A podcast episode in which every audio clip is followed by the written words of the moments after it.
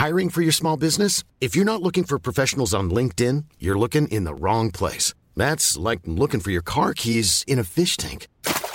LinkedIn helps you hire professionals you can't find anywhere else, even those who aren't actively searching for a new job but might be open to the perfect role. In a given month, over 70% of LinkedIn users don't even visit other leading job sites. So start looking in the right place. With LinkedIn, you can hire professionals like a professional. Post your free job on linkedin.com slash people today. Cette année, pour les fêtes, l'équipe du Dunk Hebdo NBA Podcast vous propose une FAQ, une FAQ un peu spéciale, basket et non basket. Alors on attend évidemment vos questions. Côté basket, on va essayer de sortir de nos sujets habituels, donc n'hésitez pas à tabler un peu plus large. Et pour le non basket, vous êtes libre, évidemment, mais soyez raisonnable. On attend donc vos questions. Vous pouvez nous les poser directement sur Twitter ou nous les envoyer par mail sur dunkebdo.gmail.com.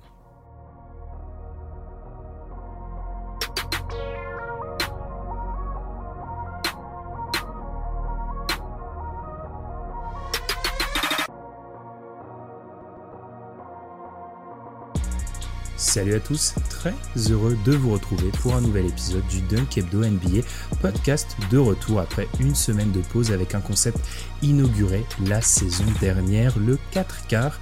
Un nom que je n'ai toujours pas approuvé, mais bon, un faute de mieux. Euh, pour m'accompagner aujourd'hui, il y a d'abord Madiane. Comment ça va, Madiane? Eh ben ça va, et c'est mon premier exercice du 4 quarts. J'avais loupé les 4 précédents. Sérieux? Donc j'inaugure la formule. Ah, je, alors là, tu m'apprends quelque chose. Incroyable. Historien du podcast. On l'a entendu, on a aussi Tom qui, qui est bien rodé pour le 4 quarts. Tom, comment ça va? Ça va très bien, écoute. La forme, j'espère que vous aussi vous allez bien. C'est bientôt Noël, c'est génial, donc tout va bien. Euh, et puis c'est aussi bientôt la finale du in-season tournament. On enregistre, et c'est très important à préciser, on enregistre avant les résultats. Pourquoi? Parce que on va parler d'une équipe dans ce 4 quarts qui est présente sur le parquet. Donc, euh, sachez bien que notre analyse ne sera pas biaisée par le résultat de cette finale qui est, ce podcast est enregistré un peu avant. Le 4 quarts, c'est le bilan de la NBA après 20 matchs. On va vous expliquer euh, avec un peu plus de détails ce que c'est après la pause. En tout cas, on vous expliquera ce format après la pause. Je l'ai dit, n'oubliez pas de vous abonner sur votre plateforme de podcast préférée, que ça soit Apple Podcast, Spotify. Vous avez été nombreux. Oui, Tom?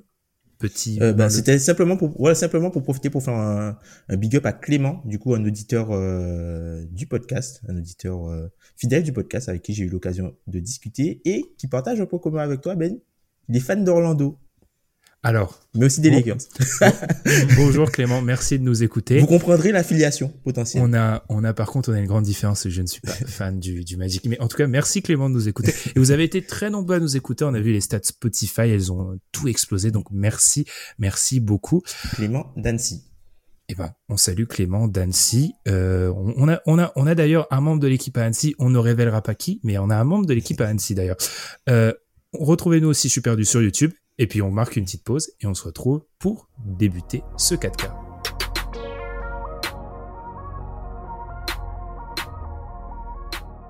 Pour rappel, le 4 quarts, c'est quoi? C'est un point régulier sur la saison. Tous les 20 matchs, on va faire un point sur les meilleurs performeurs et les moins bons performeurs, que ça soit du côté des équipes ou du côté des individus.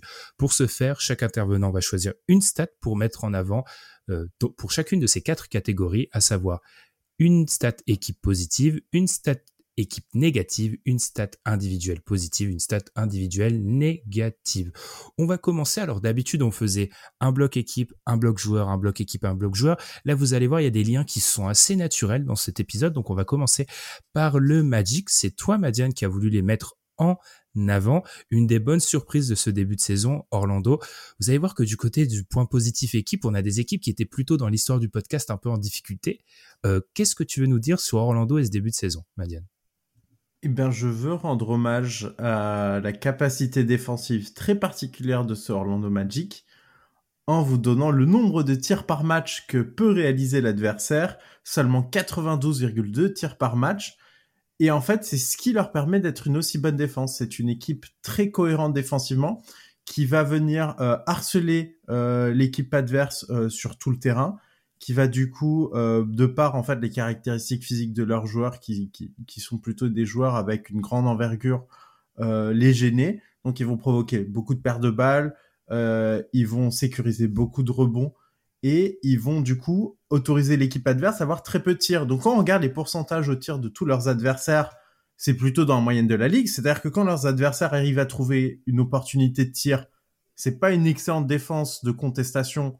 Euh, les tirs, euh, les tirs rentrent dans la moyenne de la ligue. Par contre, faut réussir à tirer. Et là, c'est une autre paire de manches et ça fait du Orlando Magic une des meilleures défenses de NBA et c'est la, base qui leur permet euh, du coup de, de, faire un aussi bon début de saison.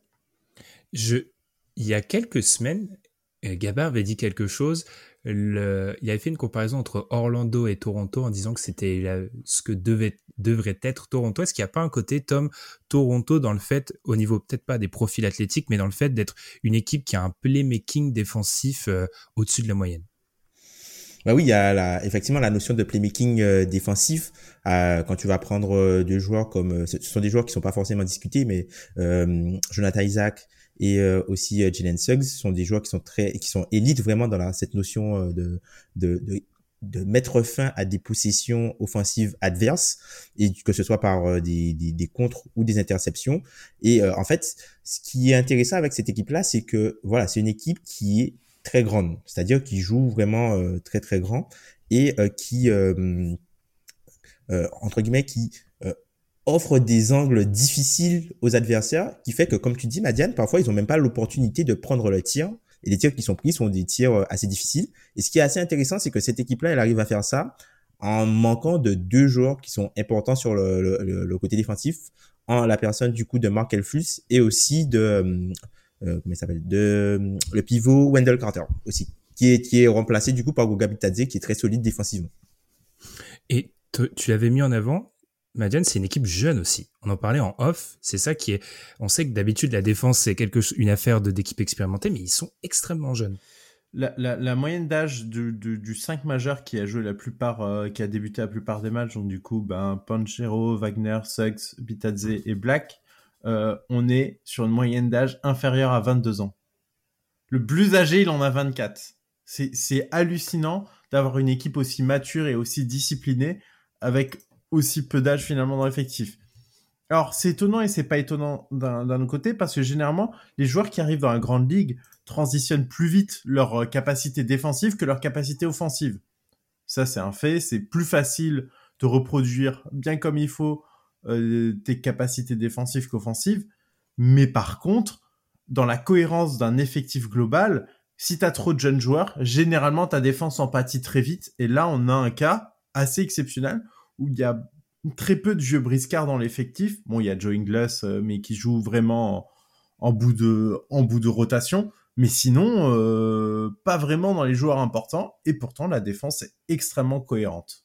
Et il faut, peut-être donner du crédit aussi au coach Jamal Mosley parce que euh, très souvent avec ces coachs de, comment dire, d'équipes qui ont été en reconstruction, qui ont été en bas de tableau, on a tendance à beaucoup, je pense, s'attarder sur ce qu'ils vont proposer au niveau offensif et pas voir les, les principes qu'ils ont pu mettre en place défensivement. Alors défensivement par rapport à une autre équipe dont on va parler un peu plus tard, il a peut-être plus de plus de plus d'éléments, oui. beaucoup plus.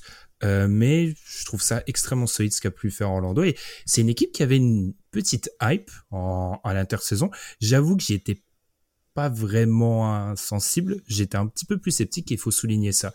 On va faire mmh. une transition rapide parce que Tom, toi, le joueur que tu voulais mettre en avant, c'était Jalen Suggs et justement ce playmaking défensif. Donc ça va nous permettre de clore cette partie Orlando, justement. Ben, comment dire, Jalen Suggs, je pense que, euh, alors, il, enfin, en regardant Orlando, on se rend compte du monstre défensif que c'est.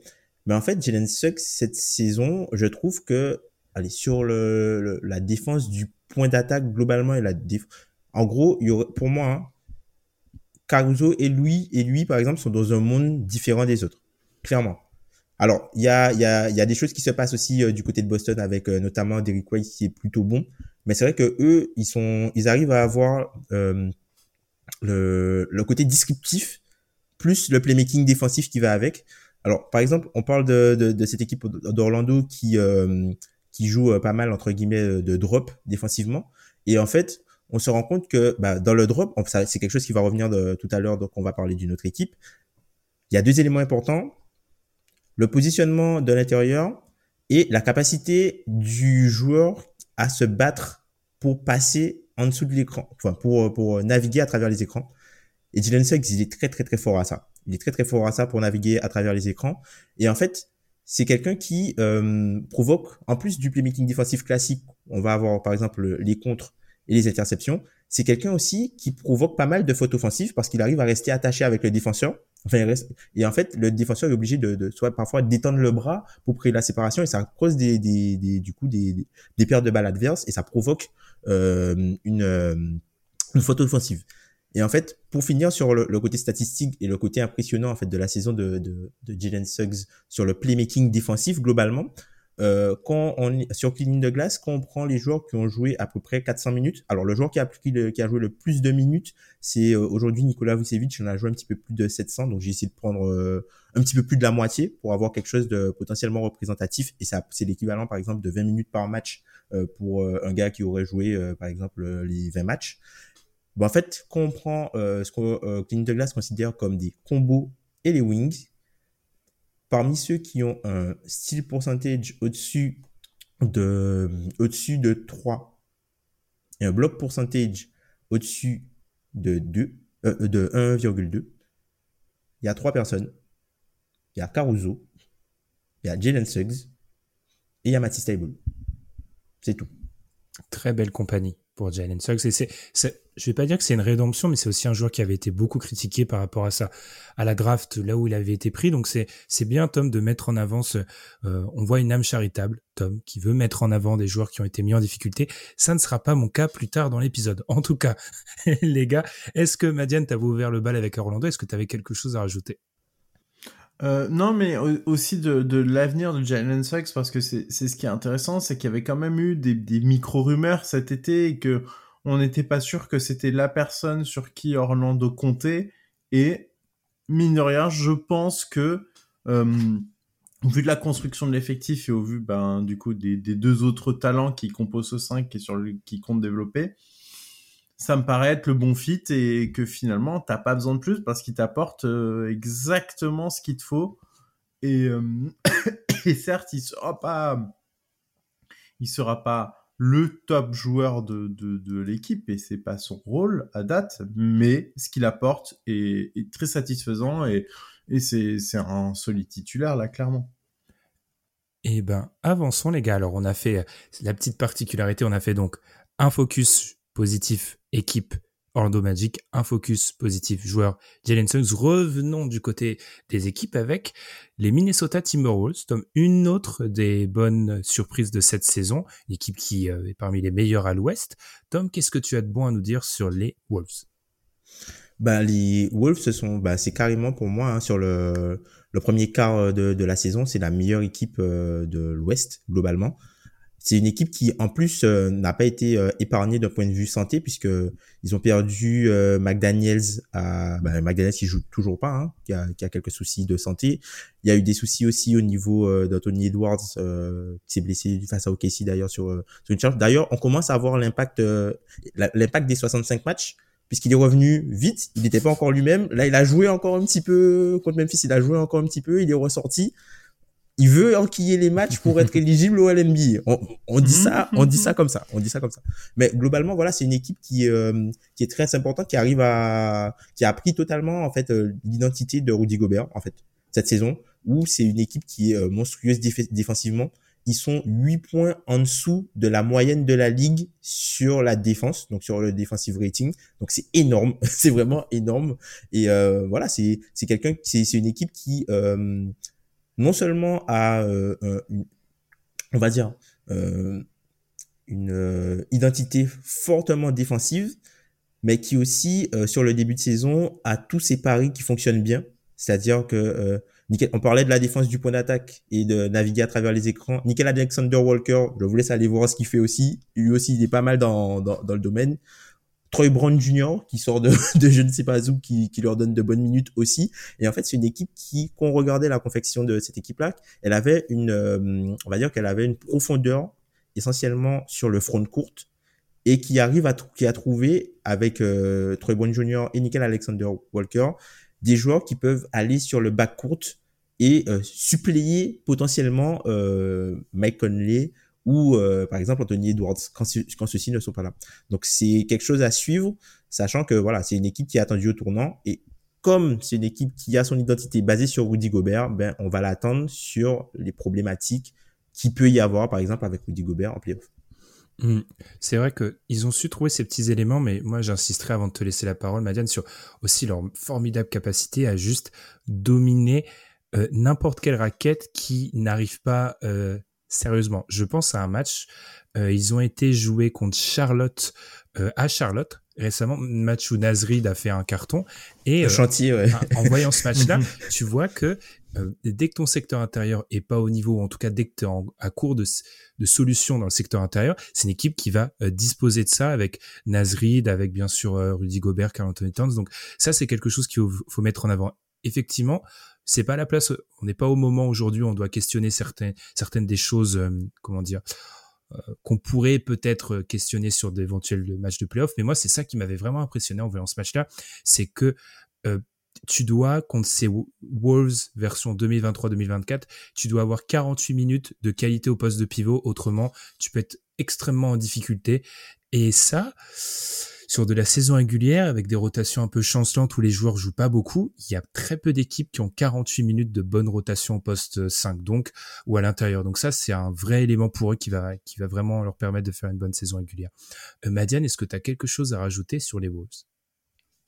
Euh, bah déjà un hommage euh, à, notre Rudy Gobert parce que mine de rien, à son arrivée, vu comment ça s'était passé l'an dernier, bah, je commence à lever un sourcil autour de la cohérence globale du au trade et du projet Wolves. Mais mine de rien, ça s'adapte bien et défensivement, on retrouve euh, ce qui nous a toujours produit euh, en NBA et qui est toujours excellent match après match en saison régulière. Et euh, c'est pas scandaleux de dire qu'il serait capable d'aller remporter un défenseur de l'année à la fin de cette saison. Et ce serait, enfin, il faut se rendre compte qu'un Français qui arrive à ce niveau-là, c'est c'est vraiment euh, quelque chose qu'on reverra sans doute pas. Bah, c'est potentiel Hall of Famer, hein. Potentiel Hall of Famer. Enfin, ça va faire grincer des dents, mais du Gobert, potentiel Hall of Famer. Il faudrait qu'on refasse, je salue Madiane, on l'avait fait ensemble le podcast Hall of Fame, on avait fait la liste et beaucoup de noms font grincer des dents, Tom, mais il va pas être bien loin, Rudy Gobert, quand tu feras le résultat à la fin. En, tout cas, en tout cas, cette équipe a réussi à cliquer là où l'an dernier, euh, on voyait que ça marchait pas. On voyait que la qualité individuelle des joueurs était là, mais ils n'avaient pas la cohérence défensive qu'il fallait. Ils n'avaient pas, ils n'avaient pas cette manière d'attaquer. Il fait froid. Ils n'avaient pas, ils, avaient pas euh, cette manière d'exploiter les, les, faillites défensives, notamment à l'intérieur, ce que vous avez exposé et qui est très juste. et, et là, vraiment, on a un espèce de rouleau compresseur, comme au jazz finalement, où tu sais que ça va gagner beaucoup de matchs cette saison et que ça, ça a l'air d'être installé euh, pour aller au bout. Pour les playoffs, c'est un autre débat, mais on est qu'au 4 quarts, c'est le premier. Pour l'instant, tout va bien. Exactement. Il faut comprendre que là, on juge les 20 premiers matchs. On ne donne pas notre avis sur ce qu'on peut penser un peu plus, un peu plus euh, loin dans la, dans la saison. Je vous renvoie surtout quand même pour une vision un peu plus globale des Wolves, peut-être au, euh, post-mortem qu'on avait fait sur eux avec Amine que je salue, où en fait euh, c'est vraiment une nécessité pour eux. C'était une nécessité pour eux de s'améliorer parce que à court terme, à moyen terme et à long terme, ils ont quand même peu d'options. Donc c'était un, nécessité pour eux de s'améliorer. Tom, un mot de la fin sur les Wolves? Ben, C'est-à-dire qu'aujourd'hui, euh, ils remplissent la promesse, euh, ils, remplissent la promesse qui, qui s'était fixée, c'est-à-dire que ils sont, comme je le disais, ils ont 8 points de moins que la moyenne de la ligue défensivement et ils sont en dessous de la, enfin ils sont à la un petit peu en, en dessous de la moyenne offensivement.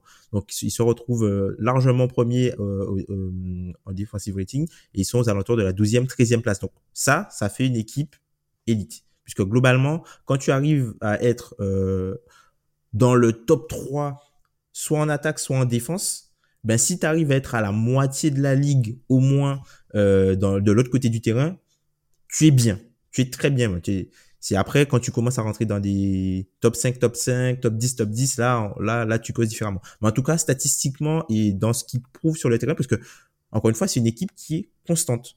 C'est une équipe qui est constante et là qui va être euh, testée. Bon, là, ils avaient un, on va dire un, calendrier plutôt euh, clément Et euh, ben là, ils auront un, calendrier un petit peu plus difficile euh, sur euh, le, mois de décembre et la fin du mois de décembre. Et on en saura un petit peu plus sur cette équipe des Wolves. Mais en tout cas, l'objectif premier est rempli sur la première partie de saison, en tout cas, parce que ils font figure de contender crédible. Enchaînons. Tu parlais des équipes, Tom, qui étaient top 5 d'un côté, top 15 de l'autre. Alors on va passer à une équipe qui aime bien l'inverse, hein, en tout cas, qui est une excellente attaque et qui, défensivement, bon, a quelques largesses. On va parler des Pacers. C'est moi qui a voulu mettre en, j'ai voulu mettre en avant les, Pacers parce que pour moi, c'est un peu difficile de parler de ces 20, 22, on a un peu triché, premier match de la saison, sans évoquer le cas des Pacers, qui sont, c'est ma stat, le, le rating offensif de leurs 5 Tyrese Halliburton, Buddy Bruce Brown, Obi Toppin, Miles Turner est à 139.2. Ils ont joué 227 possessions ensemble. Ce que j'ai euh, été chercher, c'est en me disant, je me suis dit, bon, on se situe où globalement dans l'histoire? Donc j'ai été chercher depuis 2004-2005 sur Cleaning de Glace tous les 5 qui avaient joué 200 possessions et ils sont deuxième. Et là, vous allez me dire, oui, il y a un 5 qui est au-dessus. Euh, je déteste quand on me fait ça, donc je vais pas vous le faire. Est-ce qu'il y en a qui veulent jouer aux devinettes ou pas? Est-ce qu'il y en a qui peuvent vous, qui pourraient trouver quel est le 5 qui est encore au-dessus depuis 2004-2005 Alors, c'est un 5 les qui a... Warriors peut-être Exactement. C'est un 5 qui avait beaucoup, Warriors. beaucoup gagné. les Warriors, ouais. C'était les Warriors de... Version KD Avant, 2015-2016. Ah, ok. Qui était à 141.7, ce qui est une stat... Oui, la version 82 matchs euh, des Warriors. Enfin, 80, 60... 73. 73. 73. 9. Alors ensuite, une fois passé les stats, que dire de ces Pacers? Alors moi, je, me méfie beaucoup des, des très, très souvent des qualificatifs de League Pass Team, mais les Pacers en sont une. C'est-à-dire que c'est une équipe extrêmement agréable à avoir joué, qui joue à 100 à l'heure. Est-ce qu'ils sont capables de maintenir la pace actuelle toute la saison? J'ai quelques doutes quand même parce qu'ils jouent à une vitesse folle et ça a été beaucoup illustré récemment, mais leur vraiment la capacité avec laquelle ils ont sur certains points Rick Carlisle a accepté de concéder défensivement certaines choses pour repartir plus rapidement en attaque, laisser du beaucoup d'un contrat en défense, c'est assez fascinant.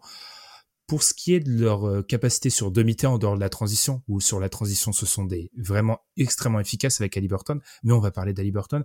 Moi, ce que je veux beaucoup ce dont je veux beaucoup parler, je vais faire un parallèle avec l'équipe que je vais mettre en avant négativement plus tard, c'est que leurs profils font très 2023. C'est-à-dire qu'ils ont un porteur de balle grand qui pull up et qui est sur des standards euh, hallucinants. Ils ont beaucoup de mecs qui vont être à la réception et tirer énormément. Et ils ont énormément de joueurs capables de poser de bons écrans et de jouer dans les espaces. Donc, ils ont vraiment une formule qui est extrêmement agréable. Et moi, ce qui me fascine quand je vois jouer cette équipe, c'est la rapidité des prises de décision, pas seulement d'Ali Burton, parce que bien évidemment, c'est facile de parler d'Ali Burton, mais par exemple, les shooters Bud Hield, ouverts, ils tirent. Enfin, vraiment, il y a une simplicité. Alors oui, ils ont beaucoup de tirs ouverts, de par euh, le génie d'Ali Burton et aussi le mouvement de balle, mais la rapidité d'exécution des écrans, de la pose d'écran, des cuts qui sont un peu plus rares et tout, c'est une équipe qui exécute extrêmement vite. Et ça, je trouve que c'est particulièrement agréable à voir jouer. Alors, un peu à l'image de ce qu'on a dit sur d'autres équipes, j'ai quelques doutes sur peut-être ce qui peut être fait en saison, ce qui est viable en playoff, notamment défensivement. Mais moi, je voulais vraiment me concentrer sur l'attaque, sur le fait que c'est une attaque qui va vite, mais pas seulement dans la pace, mais dans la manière dont elle exécute, la manière dont elle fait les choix. Et ça, c'est vraiment ce qui m'a marqué en voyant jouer les Pacers récemment. Euh, je vais te lancer toi, Tom, parce qu'ensuite, Madiane va nous faire un focus sur Ali Burton. Bah, en fait, tu vois, on parlait tout à l'heure des, des Wolves qui étaient euh, euh défensivement euh, 8 points euh, en dessous de la moyenne de, de, de la ligue. Ben, les Pacers, ils sont 9 points au-dessus de la moyenne de la ligue offensivement. Donc voilà, c'est c'est c'est vrai qu'il n'y a pas l'autre côté du terrain, mais globalement offensivement, c'est une équipe qui joue à un autre jeu. On est vraiment dans un jeu autre standing. Voilà, c'est un peu dommage que euh, malheureusement, enfin, euh, Bénédicte Maturin il est un petit peu moins euh, enfin tu as l'impression que Benedict Maturin il joue sa propre partition. Mm. tu as parlé tu vois on voit vraiment la différence quand c'est lui qui joue et quand c'est euh, c'est Buddy Hield. Alors tu me diras que les deux joueurs ont des styles de jeu euh, totalement différents. Mais voilà enfin Buddy Hield c'est un pyromane à, côté de, de Tyrese Halliburton c'est c'est bien ils ont un jeu euh, encore une fois très espacé. Les role players sont très bons prennent des décisions comme tu dis assez rapides. Et ça donne du ça donne vraiment du basket un peu champagne du côté offensif mais tu, tu parfois, enfin, c'est défensivement, moi j'ai beaucoup de mal. Enfin, c'est ça aussi Mhm. que c'est ça qui me fait un peu mal avec euh, le côté euh, Darling Pass, c'est que c'est vraiment que du côté offensif. Puisque de l'autre côté, c'est une équipe qui, ok, euh, ne subit pas beaucoup de trois points, mais elle subit pas beaucoup de trois points tout simplement parce que c'est trop facile d'aller dans la raquette. blitzer en défense. Elle, elle Voilà, se fait, c'est la blitzkrieg là. Ouais. voilà. Donc euh, non, mais c'est vrai que voilà, de, de, de point de vue off- offensif, il y a rien à dire. Les tirs rentrent, les tirs sont bien pris. Euh, globalement, les décalages, comme tu dis, sont trouvés vraiment très vite. Il y a des choses qui sont faites offensivement où même si Tyrese Burton va trouver euh, entre guillemets le premier décalage, mais il y a beaucoup d'amplificateurs de décalage et euh, les décisions de, de tir sont prises vraiment très très rapidement. Et donc c'est une équipe qui va jouer beaucoup de possession et en jouant beaucoup de possession qui s'expose aussi de l'autre côté du terrain. Donc pour l'instant les tirs rentrent et euh, bah tout va bien quoi. Mais le, au moment où les tirs rentrent, rentreront moins, ils vont être obligés de on va dire de faire un peu mieux défensivement parce que sinon il, ça va être le Portland d'il y a quelques années. Deux choses avant de lancer Madiane sur Halliburton. Première chose, tu parlais de cet écart Tom, avec la moyenne. Ils sont sur la base du plus gros écart en fait. Ils sont vraiment au-dessus de la moyenne historiquement. Deuxième chose, je tiens à souligner quand même, avant d'entendre la plaidoirie de Madiane pour Halliburton, qu'il faut aussi noter que ils sont bons, ils sont moyens sans Halliburton sur le terrain, moyen plus. Et ça, c'est un truc. Je pense pas qu'on aurait vraiment parié dessus avant le début de la saison. Madiane, je te lance. Le joueur que tu as décidé de mettre en avant, c'est Tyrese Halliburton, euh, superstar sur le début de saison. C'était évident euh, de le mettre en avant, clairement. euh, un 20 premiers matchs impressionnant. Et puis il est dans les discussions et euh, c'est ce qu'on se disait en off. Il fait un début de saison de joueur top 10 NBA. Clairement, c'est ça. C'est au shoot, ça fait partie des bonnes saisons de Damian Lillard. Au pass, ça fait partie d'excellentes saisons euh, à la création pour les autres. C'est extrêmement impressionnant parce qu'il cumule les deux. Ce qui est très intéressant, c'est que du coup, euh, j'aurais pu mettre en avant des stats au tir, des stats un peu offensives. Moi, c'est surtout euh, le, fait qu'il soit leader au nombre de points générés par ses passes. Tout simplement. C'est le leader de la ligue et de loin.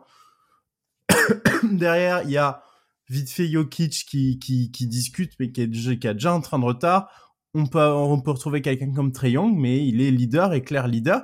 Et surtout, il est leader dans la propreté. Et ça, c'est extrêmement important pour moi. C'est que Ali Burton, euh, on repère le potentiel évidemment euh, depuis un moment, mais on se dit toujours si le volume augmente, la qualité va descendre. Et là, cette saison, il a augmenté le volume, il a aussi augmenté la qualité de ce qu'il faisait.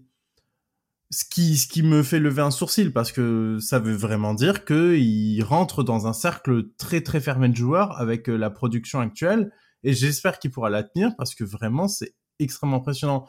Donc plus de volume, plus d'efficacité, il répond présent que ce soit au tir, au playmaking et euh, il fait gagner son équipe et en plus quand il est pas là, c'est ce que tu as pointé, euh, le rendement offensif de l'équipe, il est plus du tout le même et ça se voit dans les stats. C'est-à-dire que ce n'est pas non plus un joueur qui est dans un collectif qui fonctionne et qui va faire ses stats dans ce collectif parce que ça fonctionne bien. Non, c'est lui qui fait en sorte que ça fonctionne bien. Donc il est valuable dans cet effectif. Et ça aussi, c'est extrêmement important. Clairement, pour moi, c'est le joueur de ce début de saison à, noter. C'est Danny Loro qui disait ça. C'est la meilleure saison au tir pour un mec avec autant de responsabilités de l'histoire qui s'appelle pas Damien, euh, qui s'appelle pas Stephen Curry en fait. Parce qu'en gros, les standards au shoot de Curry sont inimaginables. Donc en fait, il, est hors, hors concours. Voilà, mais c'est la meilleure saison en termes de volume. Et c'est ça, Tom, on va en parler. Mais euh, je parlerai pour moi du joueur que je veux mettre en avant, du pull-up.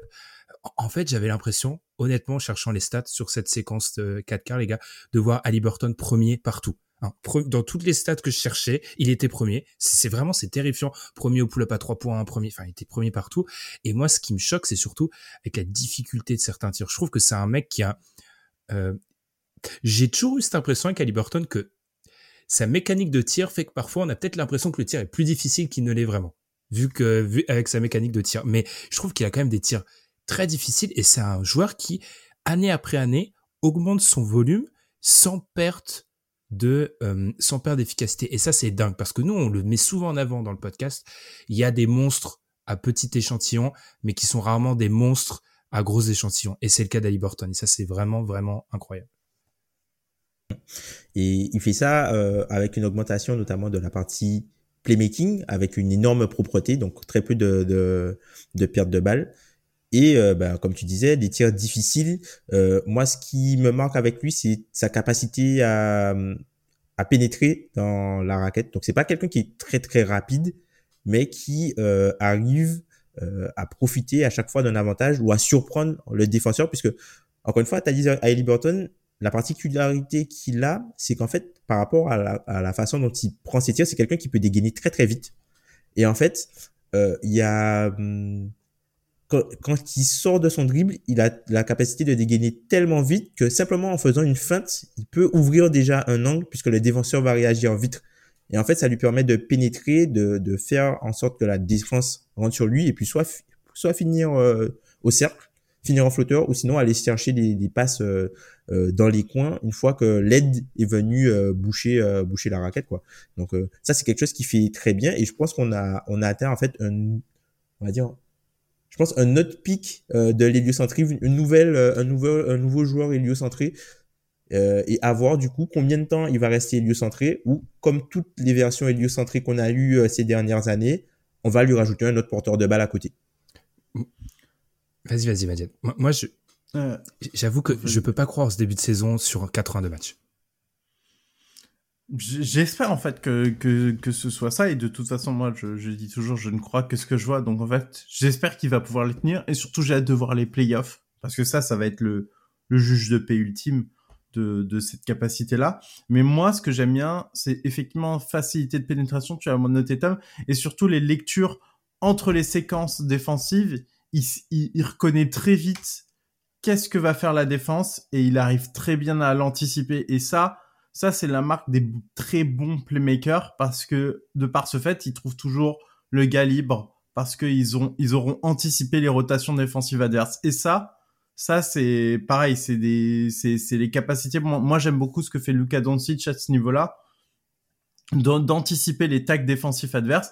Et je le vois chez Liberton. Et ça, c'est, moi, j'adore. Euh, ça, c'est mon, c'est ma petite Madeleine euh, de Noël. Je, je, j'adore les joueurs quand ils arrivent à faire ça. Et, et c'est quelque chose, je pense, qui même en playoff sera retranscrit. Mmh. Et il y a aussi toujours le fait, on réinvente pas, euh, c'est pas une grande analyse, mais le fait d'être un grand porteur de balle, il voit des lignes de passe qui n'existent pas pour un mec plus petit. Première chose, deuxième chose, peut-être sans sans être un sans être trop critique. Ce que je veux dire par le fait que je n'y crois pas, c'est que en fait à l'heure actuelle, Burton, même s'il perd deux points d'efficacité sur certains tirs, il reste sur une saison historique. En fait, c'est ça. En fait, c'est peut-être que le, côté historique historique de la saison me paraît fou parce que tu l'as dit, Mathieu, on en parlait avant en off, il serait sur des standards qui sont vraiment en dehors de Curry, c'est all time.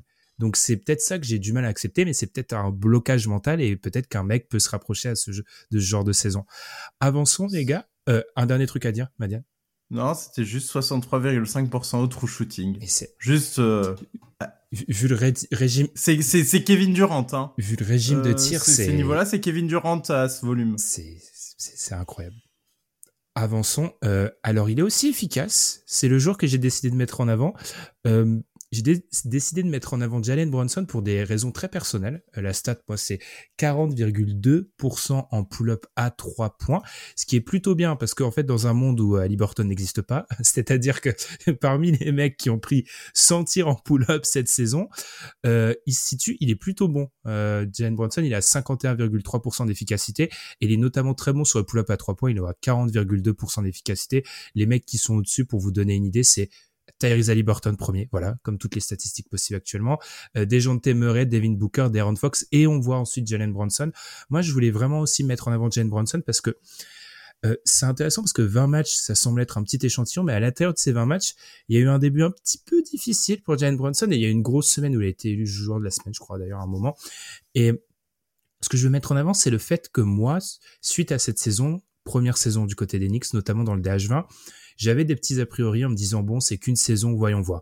Il est peut-être moins à l'aise au, niveau des flotteurs cette saison, mais ça reste un joueur qui développe ce pull-up qui est nécessaire pour la viabilité de cette équipe des Knicks qui a beaucoup de difficultés, mais ça c'est pas le sujet.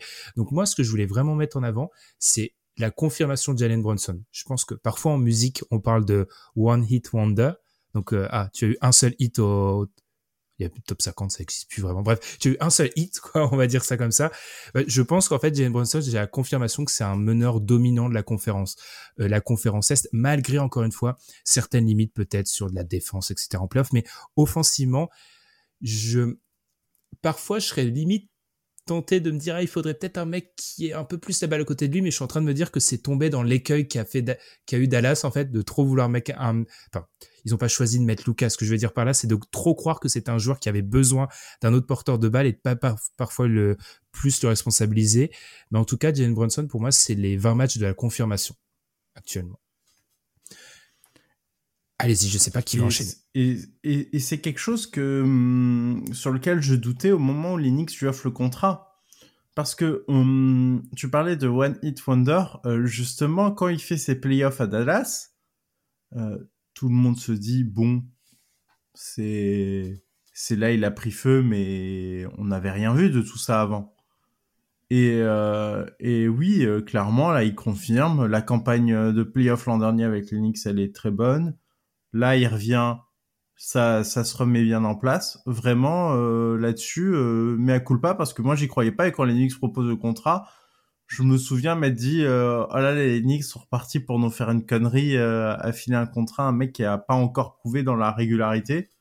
Oui, mais finalement, non, c'est bon. C'est bon, c'est, ça fait partie des meneurs solides. Et mineur, ça offre un plancher à cette équipe des Knicks et euh, autant quand ils étaient allés en playoff, c'était Thibodeau le c'était Thibodeau la version d'il y a trois ans où ils étaient historiques en termes de, de chance, tout simplement. Donc ils étaient allés en playoff, mais euh, ben, ben, ils se sont fait sortir euh, piteusement par les Hawks.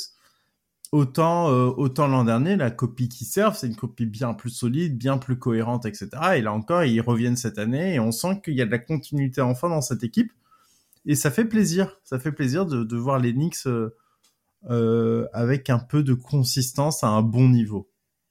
Tom, un petit mot sur, euh, sur Jalen Brunson? Bah, Bronson, je trouve que voilà, c'est la, c'est un peu la constante. On a parlé de, de Tyrese Haliburton tout à l'heure. Euh, ce sont deux meneurs qui se sont entre guillemets révélés vraiment euh, l'an dernier au grand public et qui euh, ben, continuent en fait. Tu parlais, euh, comme tu as dit, euh, c'est pas un one hit wonder, c'est un meneur solide. Après, euh, c'est quelqu'un qui est a une très grosse réussite au tir sur le début de saison. Je pense que c'est un peu de la surchauffe parce que là sur le pull-up, enfin c'est ouais, c'est indécent ce qu'il Mhm, arrive à produire mhm. sur le sur le pull-up. Il va forcément redescendre. Mais après, Jalen Brunson, ce que j'aime beaucoup avec lui, c'est que c'est un joueur qui est en contrôle. C'est et c'est ce c'est c'est ce qui est important, c'est que offensivement, c'est un joueur qui est jamais rushé. Et, toutes les décisions qu'il prend, c'est des choses qu'il a décidé de faire et pas forcément ce que la défense lui a imposé. Ou du moins, il est à l'aise avec ce que la défense lui impose. Donc, euh, c'est quelque chose de, de, de très important. Et euh, voilà, on parlait de, de on, on aime beaucoup parler et beaucoup rappeler cette notion de guard play. C'est aujourd'hui un meneur de jeu très très solide et euh, voilà, voilà, c'est. Parce qu'on n'est euh, même pas trop dur un quand on dit- all-star quoi. Ouais, c'est ça. Parce qu'on n'est même pas trop dur quand on dit très très solide parce qu'il est, il est parmi les très bons meneurs NBA et c'est effectivement pour les Knicks, vous le rappeliez les gars, c'est c'est une révolution quand on connaît euh, les 10-15 dernières années. Historique. À, à la main complètement. Euh, enchaînons donc. Pour l'instant, petit rappel parce que peut-être que le fil de l'épisode était moins clair. À partir de maintenant, on entre dans le négatif. En gros, on va faire plus simple. Voilà, c'est à partir de maintenant. On a parlé du positif. Euh, parlons par les, entamons les stats négatives joueurs. On a donc trois joueurs à étudier ensemble. Euh, on va commencer par toi, Tom. Tu voulais parler de alors un autre meneur de petite taille. C'est la meilleure transition que j'ai trouvée. Elle est pas brillante, hein, je vous avoue. Euh, Darius Garland. Euh, oui, Dar- Darius Gar- Garland, moi, quelque chose qui m'a perturbé avec Darius Gar- Garland sur le début de saison, c'est vraiment le, le côté perte de balle. Et euh, quand on regarde même de point de vue volume, par rapport au porteur de balle classique, la seule personne qui fait globalement pire que lui, c'est Kate Cunningham. c'est pas, il fait pas bon être dans, dans, dans les mêmes eaux que Kate sur ce, ce type de stade. Euh, mais euh, globalement, moi, c'est quelqu'un qui, euh, euh, c'est vrai qu'en début de carrière, il avait déjà ce, cette problématique. C'est quelque chose qu'il avait commencé à régler euh, l'an dernier et qui là est un peu retombé dans, dans, dans des travers. Enfin, c'est même pas qu'il est retombé dans les travers, c'est que les défenses s'adaptent beaucoup à ce qu'il arrive à produire et notamment les équipes ciblent beaucoup son jeu à deux avec Evan Mobley. Donc globalement, c'est vraiment l'axe, l'un des axes principaux des Cavs, puisque par exemple Darius Garland, euh, 25% des passes qu'il reçoit, donc une passe sur quatre euh, est faite par Evan Mobley et 25% des, et 20% des passes qu'il adresse sont des passes vers Evan Mobley. Donc une passe sur cinq qu'il fait est vers Evan Mobley et c'est quelque chose qu'on voit surtout sur euh, le pick and roll et les, les défenses l'attendent beaucoup sur le pick and roll avec euh, Evan Mobley où à chaque fois qu'il cherche à le chercher, à, le trouver, il bouge souvent la passe en haut. Puisque on voit, globalement, on va te dire, voilà, un grand envoie la balle haut. Mais en fait, comme Garland, il est un peu petit, bah du coup, parfois, on le pousse à prendre un petit dribble de plus pour pouvoir du coup trouver l'angle de la passe. Mais comme il est obligé de rusher un peu la passe pour faire la passe en haut dans le bon timing, puisque euh, pour refaire le, le, redoublement de passe du coup avec euh, Evan Mobley, ben les équipes l'attendent et euh, ben des fois les gars sortent, sautent limite pour dévier la balle et c'est quelque chose qui lui pose pas mal de problèmes et l'autre problématique que j'ai remarqué des, des, choses qui font que lui perd la balle alors je dirais pas que c'est un problème de handle puisque c'est Garland a vraiment un bon handle. C'est la façon dont les équipes défendent les Cavs. Et en fait, dès que lui rentre dans la raquette, ils savent qu'il y a très peu de spacing autour. Et du coup, tout se referme. Et il se retrouve avec des, timings euh, de, de passes vraiment euh, enfin, très très difficiles, avec des, des, fenêtres de passe très très difficiles. Et il se fait souvent gêner par euh, un gars qui était déjà euh, presque sous la raquette, quoi. Puisque, ok, euh, Strauss, euh, Strauss tire un petit peu, enfin, il tire, il tire pas mal depuis le début de saison. Euh, George Young, il apporte aussi ce côté spacing. Mais ce que les équipes cherchent à contrer, c'est euh, la raquette Mobley et, euh, et Allen. Et comme les deux sont généralement au même endroit, ben, c'est plus facile de, de surcharger l'axe. Et les, équipes se disent, ben, on va mourir avec Strauss qui met des trois points et Jordan qui vont mettre des trois points, plutôt que se faire cueillir totalement à l'intérieur euh, en ayant des lobes, par exemple, pour Allen ou pour Mobley.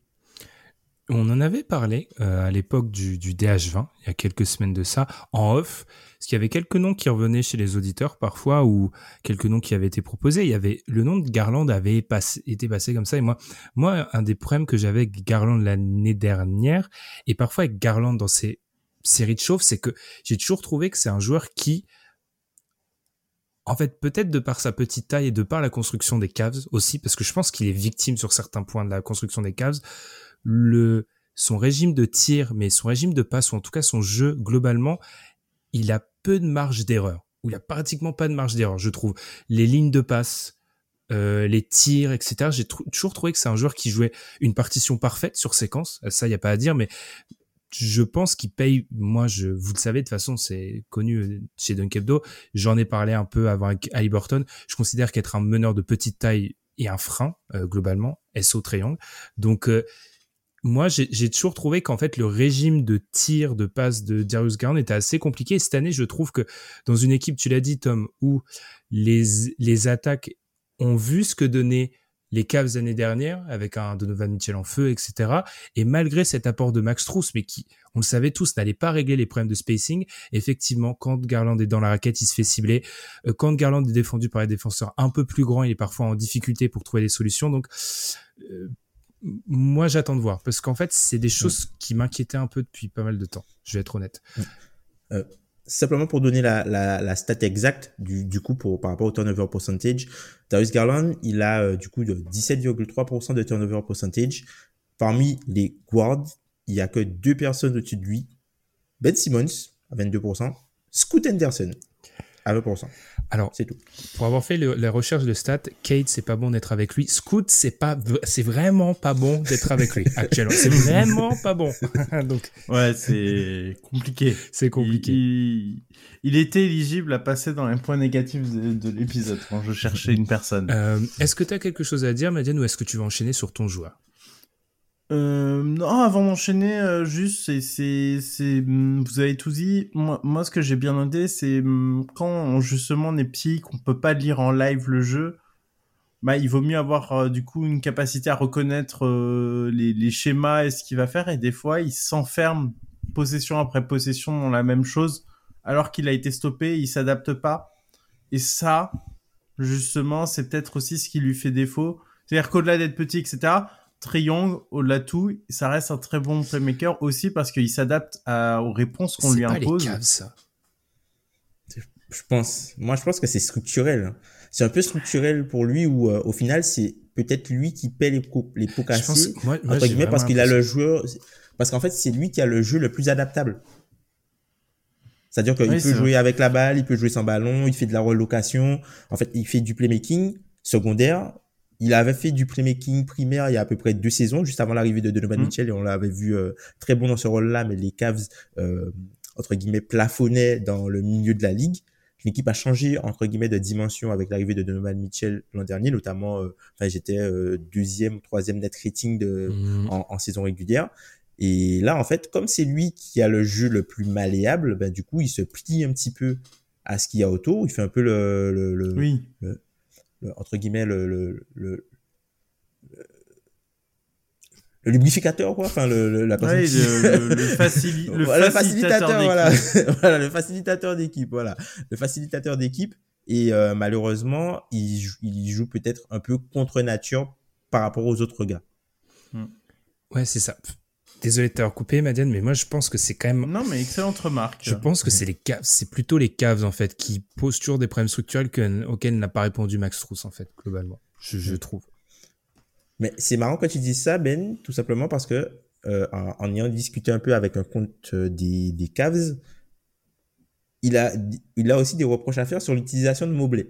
Donc à partir du moment où l'utilisation de Garland euh, et euh, on, on, peut être entre guillemets laisse à désirer et celle de Mobley aussi laisse à désirer alors que ce sont les on va dire les deux précieux de la reconstruction.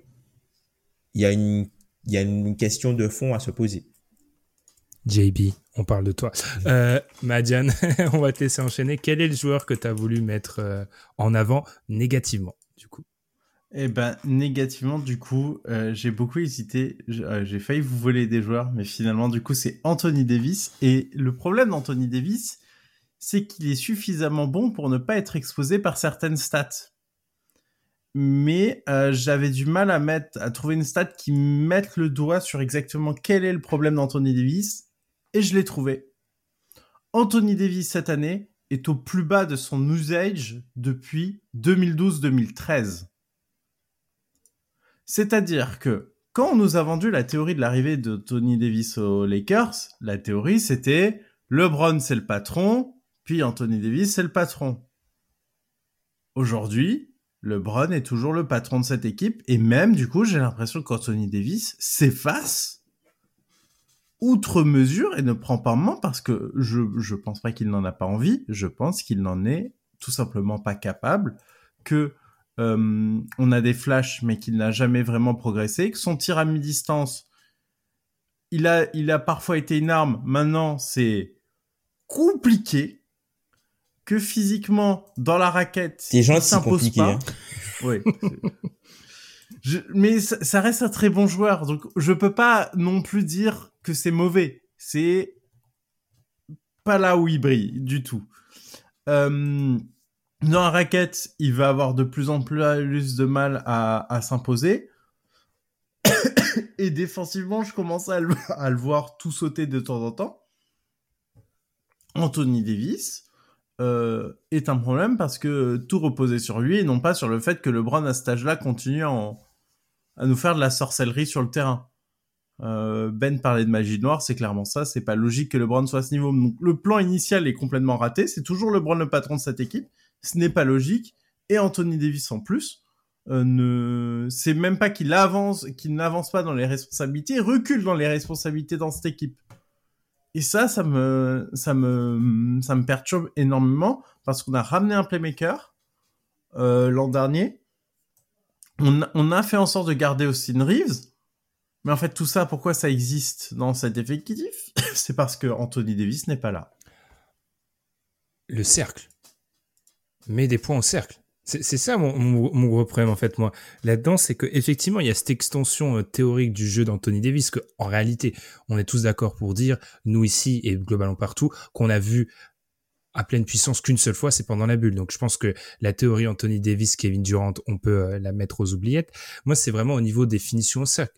Anthony Davis là est sur des standards sur son début de saison qui sont indignes. Ça a toujours été un mec qui était dans le minimum 75e centile à la finition au cercle, parce que c'est un joueur qui a des qualités athlétiques, etc. Il est dans le 32e centile sur début de saison. Il est pas bon au cercle. C'est là pour moi aussi tu la principale, le principal problème aussi d'Anthony Davis, c'est que ça doit être pour lui une assurance un peu son assurance santé, ça doit être de pouvoir être au moins un joueur capable de finir au cercle, ce qui fait un peu moins. Alors il y a des, il y a des bien évidemment avec les Lakers, il y a, il y a des facteurs qui font que Anthony Davis n'est pas aussi bon finisseur au cercle qu'il devrait l'être, mais moi c'est ça en fait, c'est l'incapacité, son incapacité cette saison sur ce début de saison à être un joueur qui finit au cercle. Ça c'est, je trouve ça assez inquiétant personnellement. Euh, moi, si je veux, je, je, vais réagir un peu à ce que tu as, dit, Madiane. Euh, sur le fait que ce soit son plus faible taux d'usage en carrière, ben c'est aussi par rapport au fait qu'il il a perdu en diversité de types qu'il est de tirs qu'il est capable de prendre. Hein. Hmm. Puisque, par exemple, l'espèce le, de tir automatique qu'il pouvait, il pouvait avoir il y a peut-être une, deux saisons à mi-distance, aujourd'hui, il le prend plus. Sur le, le, le, pick and roll, où parfois il avait des, des actions un peu à la Kevin Durant, où euh, petite sortie d'écran, euh, ligne de fond, il arrive euh, en tête de raquette, petit turnaround job. Ça a disparu, ça. Il a plus ça dans le, il a, il a plus, il a perdu la capacité, en fait, de, de prendre ces tirs-là. Et comme il a plus cette polyvalence dans le tir, notamment quand il s'éloigne de la raquette, puisque tu vois, à mi-distance, Davis, il est cette saison à 8 sur 48, quelque chose comme ça, à mi-distance. Donc c'est pas c'est pas bon du tout. Et il y a beaucoup de, de, de tirs qu'il prend où c'est vraiment beaucoup trop long. C'est vraiment trop long. Bing, la, balle rebondit. Bing. Donc euh, tu vois, c'est vraiment euh, il y, a, y a quelque chose. Il, il, a vraiment perdu confiance totalement, je pense, dans, dans son tir, qui fait que il a plus ses tirs automatiques et du coup, il a il se met moins en position de pouvoir prendre ces types de tirs là. Et ça, ça change en fait euh, ce qu'est Anthony Davis. Alors, ça va rester un monstre défensif, mais s'il n'est pas capable de faire un petit peu plus que ça offensivement, les Lakers auront de gros problèmes pour gagner euh, 3 voire 4 séries de playoffs comme ils veulent le faire euh, cette saison. Et, sur cette variété, justement, ça se retranscrit beaucoup dans l'efficacité du, du pick and roll quand c'est lui le poseur d'écran. C'est que euh, il est tombé 41e percentile euh, en efficacité. C'est, on parle d'Anthony Davis quand mhm. même. Et les playmakers des Lakers, c'est pas les plus mauvais justement sur le pick and roll. Mais Anthony Davis, ça devient, euh, il y a 60% des joueurs NBA qui font mieux que lui. C'est, indigne, euh, c'est indigne d'un joueur de, de, sa stature. Enchaînons avec un joueur qui était anciennement en Californie, qui ne l'est plus, Alors, quand j'ai dit à l'équipe que je choisissais ce joueur, je salue Constant qui m'a dit, en gros, globalement, on m'a dit c'est un petit peu facile et j'ai écrit ceci dans mon Google Doc que j'ai déjà partagé. Taper sur une individualité des Wizards, est-ce que c'est facile? Oui, mais qui a dit qu'on ne pouvait pas faire dans la facilité? Euh, Je vais donc parler de Jordan Poole et j'aurais pu. Vous allez voir que on va croire que ça va être de l'acharnement, pas vraiment, je suis bienveillant. Euh, J'aurais pu choisir beaucoup de stats hein, pour illustrer le début de saison de Jordan Poole. Le fait qu'il ait perdu plus de ballons qu'il n'a inscrit de panier en ISO cette saison. Le fait qu'il se classe dans le dixième centile en ISO.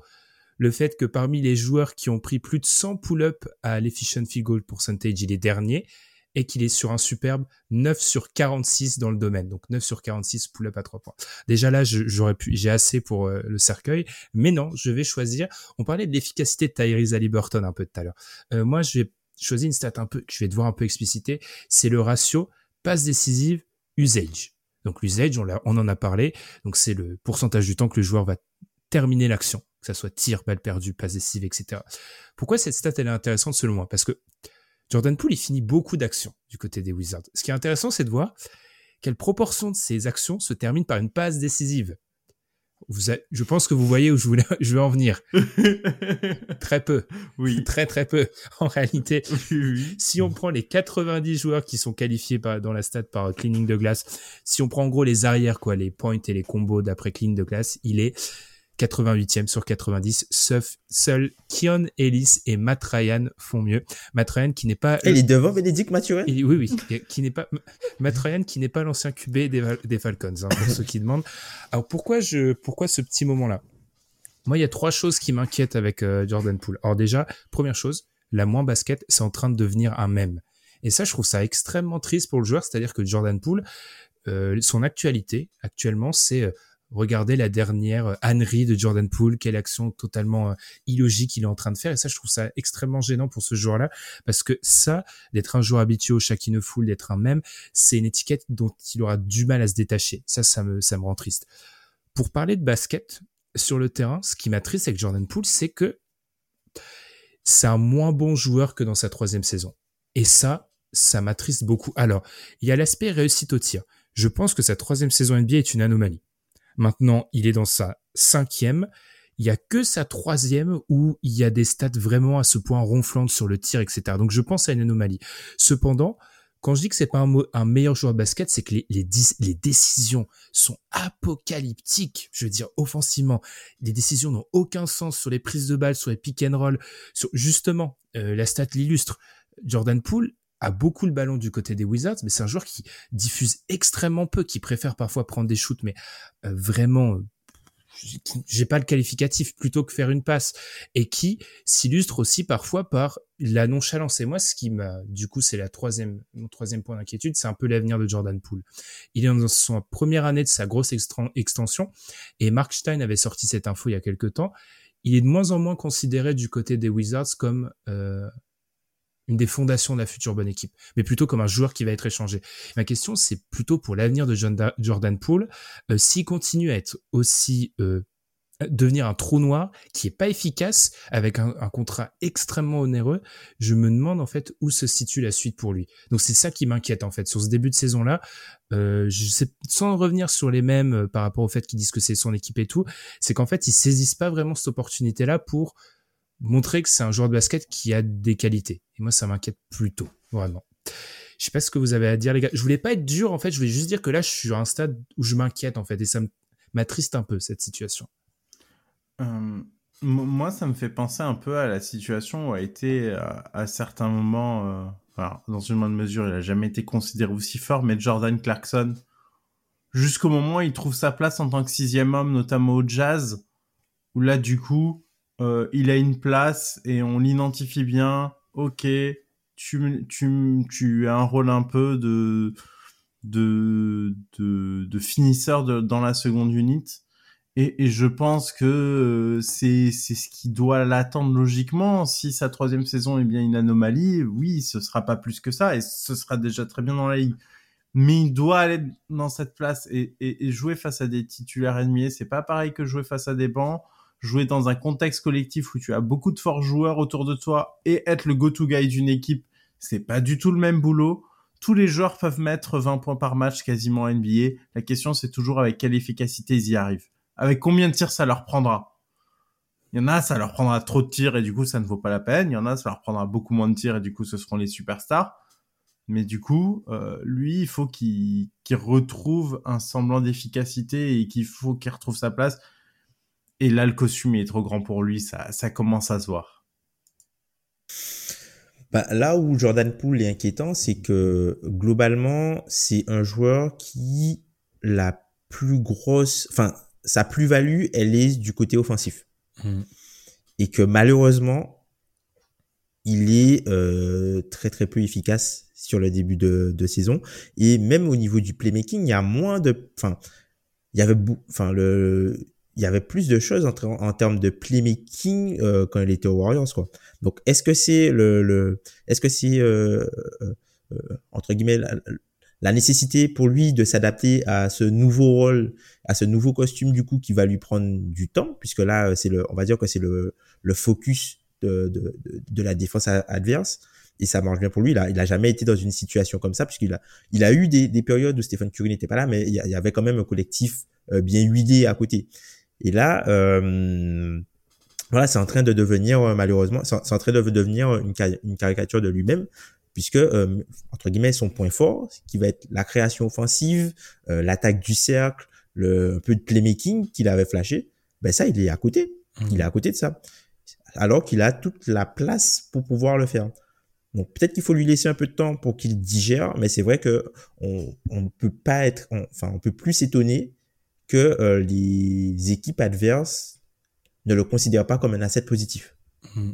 C'est ça, c'est un peu pour la prochaine étape. Parce que maintenant que c'est plus ou moins acté, peut-être que le front office voit déjà une prochaine étape pour Jordan Poole. C'est ça qui m'inquiète, c'est où sera cette prochaine étape. Et puis, je sais pas, je vais pas tomber dans la dé... c'est pas de la démagogie, mais en tout cas, genre l'impact sur le joueur de devenir un même. On sait que Javel Magui, par exemple, anciennement du côté du Wizards, avait dit que c'était assez difficile à vivre ça. Donc, je, je sais pas. Je trouve que là, le fait que dès que Jordan Poole fasse une ânerie, ça soit directement, tout le monde attend la prochaine ânerie de Jordan Poole je sais pas, je trouve que globalement, euh, donc je voulais le mettre en avant négativement et pour dire que je n'ai pas envie que ça s'enven- s'envenime comme euh, comme situation. Ouais. Enchaînons par le. le, le pari que, oui, bah, en fait, le, le pari que les que les Wizards avaient pris, c'était essayer d'en faire un, un Markkanen de l'an dernier, quoi. Hmm. Sauf que ça marche pas du tout. Eh bien, la transition est parfaite. Parlons des Wizards et on enchaîne par le focus équipe négatif. Madiane, tu vas nous parler des Wizards, mais pas de cette partie du terrain, parce qu'en fait, Jordan Poole, effectivement, on a. Alors, défensivement, ce qui est terrible avec Jordan Poole, c'est que je pense que sur certains points, tu peux dire que défensivement, c'est moins décevant qu'offensivement. C'est ça qui est absolument euh, scandaleux. Euh, mais c'est difficile défensivement, Madiane, c'est ça, les Wizards? Euh, c'est scandaleux défensivement. Là, euh, là, là, il faut taper fort parce qu'il y a des trucs qui me vont pas du tout. Euh, donc, j'ai intitulé cette section Wizards droit à la défaite le plus vite possible. Parce que du coup, quelle est l'équipe de la ligue qui autorise le moins de tirs? On en a parlé tout à l'heure. C'est le Orlando Magic. Quelle est le- l'équipe qui autorise le plus de tirs C'est euh, les Washington Wizards. Mais la différence d'Orlando, et différence très fondamentale. Orlando, quand l'adversaire tire, c'est à peu près dans la moyenne de la ligue à la réussite. Donc ça en fait une bonne défense. Tout va bien. Washington, c'est l'équipe qui autorise le plus de tirs, mais les adversaires ont le meilleur pourcentage de réussite de ces tirs. Donc là, on a le combo gagnant de la pire défense possible, c'est-à-dire j'autorise beaucoup de tirs, et en plus, ils les mettent tous. C'est, c'est n'importe quoi. Et le pire, c'est qu'on pourrait se dire, bon, ok, c'est pas grave, mais qu'est-ce qui fait qu'ils autorisent autant de tirs? Ma deuxième pace de la NBA. Pourquoi pas? Donc, je- réussis moins de tirs parce que c'est le pire différentiel de tirs entre eux et leurs adversaires.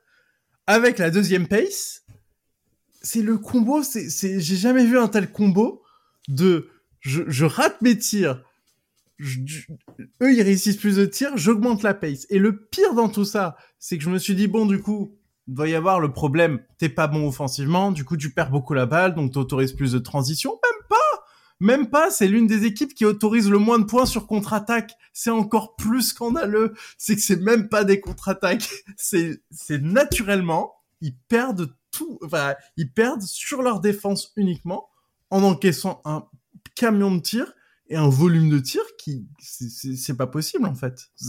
Vraiment à ce niveau-là, j'ai jamais vu ça. En fait, le problème des Wizards défensivement, enfin l'un des principaux problèmes des Wizards défensivement, parce qu'il y en a beaucoup, c'est qu'en fait, ils rentrent beaucoup trop tôt en rotation. Et en fait, les équipes trouvent des brèches et des bonnes brèches assez rapidement. Et ben, à partir du moment où tu rentres vite en rotation, ben, tu es face à des équipes NBA, quoi. Les équipes NBA trouvent des bons tirs. Et quand euh, tu concèdes autant de bons tirs, que, euh, tu vois, euh, quand tu concèdes autant de bons tirs sans, sans conteste, entre guillemets, bah tu as euh, vite des, des problèmes d'adresse d'adresse adverse quoi et, c'est ce qui leur arrive et puis de leur de leur côté offensivement ben encore une fois c'est cette notion d'adresse quand les équipes sont à droite contre toi ça veut dire que toi tu pars beaucoup plus souvent en dessous de ton propre panier et tu vas attaquer une défense qui est déjà replacée et ils ont pas les armes aujourd'hui pour euh, percer cette défense là et même sur le jeu de demi-terrain donc c'est une équipe qui voilà la défense est tellement mauvaise qu'elle tue aussi l'attaque. C'est un Indiana à l'envers. C'est ce que je me suis mis dans mes notes. C'est presque un Indiana à l'envers parce que les deux ont une pace extrêmement élevée. Mais pour Indiana, ça pénalise pas trop parce qu'ils sont très en réussite offensivement. Eux, ça les tue. Après, c'est pas pour les mêmes raisons. hein. Encore une fois, la pace, c'est euh, euh, pas, c'est pas, enfin, la c'est simplement euh, le nombre de positions que tu joues, le nombre de que tu joues. Donc, au final, tu peux avoir une PC élevée, parce que tu concèdes des tirs tôt sur l'horloge. Là où Indiana, ils prennent des tirs tôt sur l'horloge, ben, les Wizards, eux, ils concèdent des tirs tôt sur l'horloge parce que leur défense est vite mise, elle est vite mise, euh, entre guillemets, à, à, défaut. à, et, elle, et à défaut, et elle prend l'eau rapidement, quoi. Alors, moi, je rajouterais deux choses. Euh, la cote pour euh, Wes Unseld, premier coach viré, je sais pas elle est à combien, mais personnellement, je la prends tous les jours. Première chose. Deuxième chose, le, le truc, c'est qu'aussi, alors, dernier point que t'as pas rajouté, Madiane, ils ont pas le personnel, en fait. C'est-à-dire que quand tu regardes les joueurs globalement, ils ont qui pour... Alors, ils ont Daniel Gafford, à protection de cercle.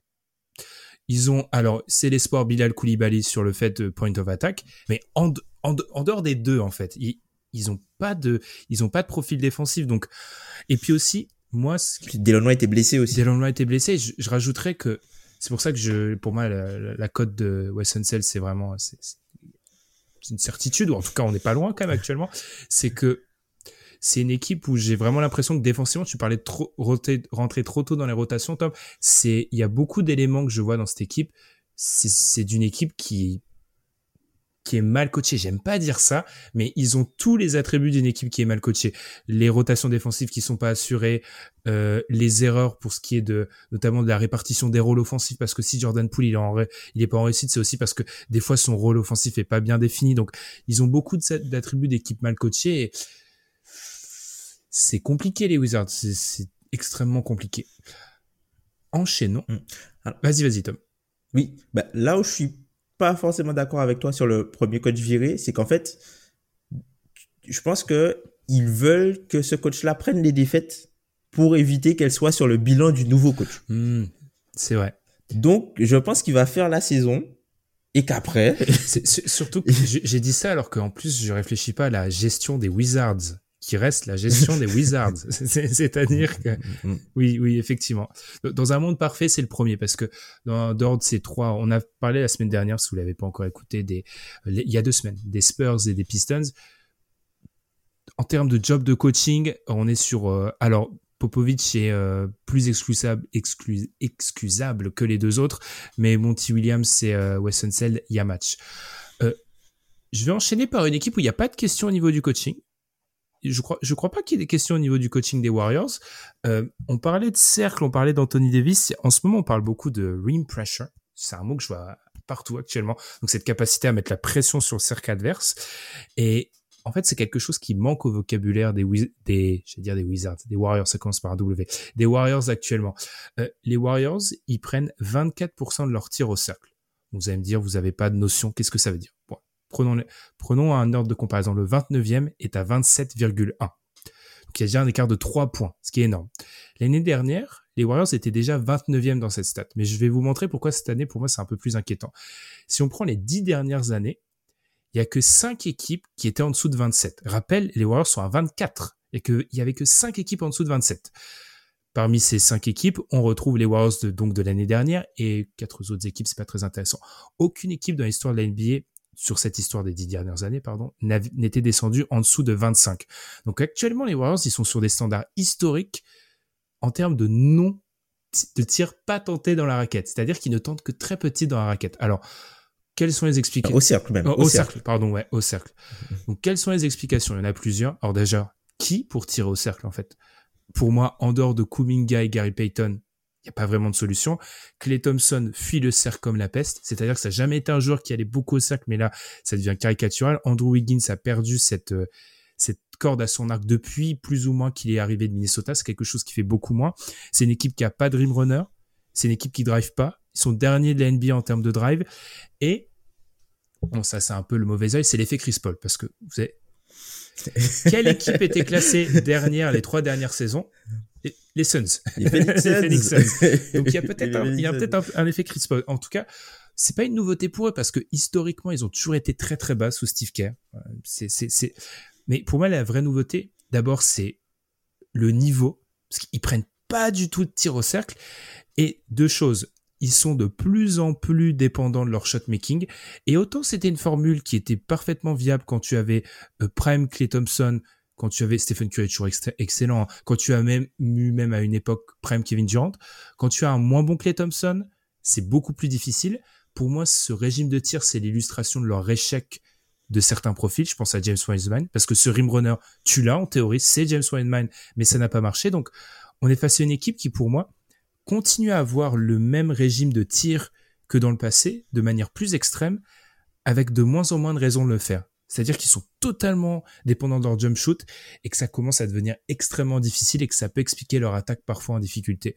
Point positif, ils en prenaient encore moins sur les 15 premiers matchs. Donc, ils sont en voie d'amélioration, mais moi, je suis assez inquiet par l'incapacité de cette équipe à aller au cercle parce que ça leur a fait très mal en playoff et l'effectif a pratiquement pas changé. Il n'y a toujours pas la solution. Et l'effectif ne peut pas changer, en fait. C'est surtout ça la clé.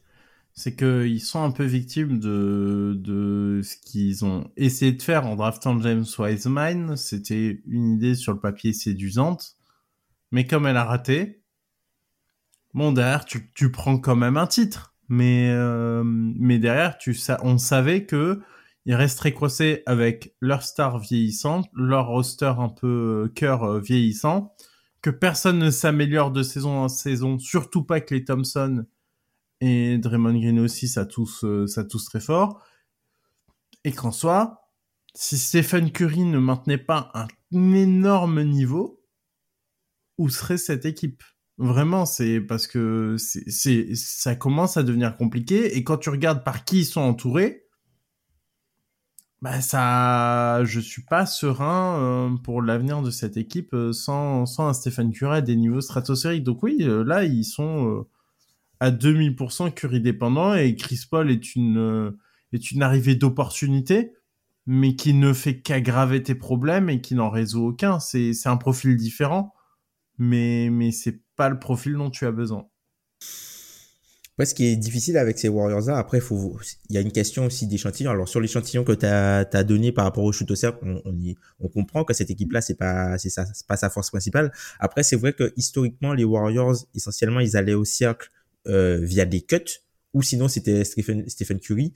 Mais on en, a, on en avait parlé l'an dernier. Stephen Curry, il avait augmenté son nombre de trois points pris, enfin son, son nombre de, de, de, tirs à trois points qu'il arrivait à, à, à, générer, et pas essentiellement. Alors oui, c'est une bonne chose que Stephen Curry prenne plus de trois points, mais ça aussi c'était au détriment des shoots au cercle, parce qu'il y avait aussi cette euh, moins bonne capacité à aller finir au cercle même si, euh, de point de vue pourcentage, il restait élite là-dedans, mais il pouvait moins le faire. Et aujourd'hui, c'est une équipe qui euh, est victime de ça. Quand tu penses à, à finition au cercle et, quand tu penses à ces Warriors-là, le, le seul gars qui, qui donne un peu l'impression de, de parfois être inarrêtable et de pouvoir aller au cercle sans, euh, enfin, euh, quand, un peu comme il veut, quand euh, il est dans des bonnes dispositions, c'est Jonathan Kiminga. Mmh où lui, euh, il, a, il, a, des flashs de d'agression euh, du panier où sur le premier pas, il arrive à, à, à bien euh, entre guillemets passer euh, son défenseur pour aller euh, finir et pour arriver jusqu'au cercle, puisque c'est ça aussi, pour arriver jusqu'au mmh. cercle. Et lui, il est capable de le faire, mais malheureusement, il le fait assez peu. Et là, on peut, comme tu le disais, Mathieu, on est un peu à une fracture où tu as l'ancienne génération et un peu la nouvelle où, où tu as quand même des joueurs qui, qui émergent, tu vois. Podzemski, il émerge, euh, il a un rôle intéressant. Moses Moody, il est quand même solide, même si euh, Kerr euh, euh, semble ne pas forcément lui faire énormément confiance. Et Kuminga, il est voilà, il enchaîne.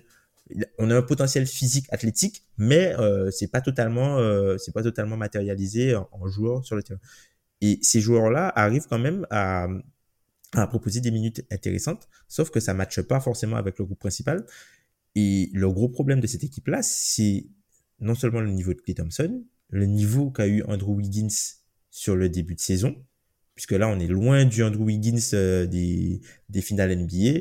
Euh, voilà quoi. Et, et, quand on regarde encore une fois statistiquement, l'année dernière les Warriors, parmi les cinq majeurs qui avaient le plus joué, c'est eux qui avaient le meilleur net rating. Attention à l'échantillon.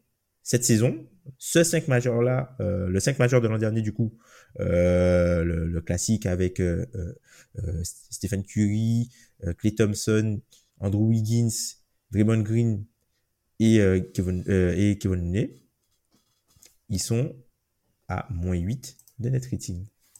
Voilà, depuis le début de la saison.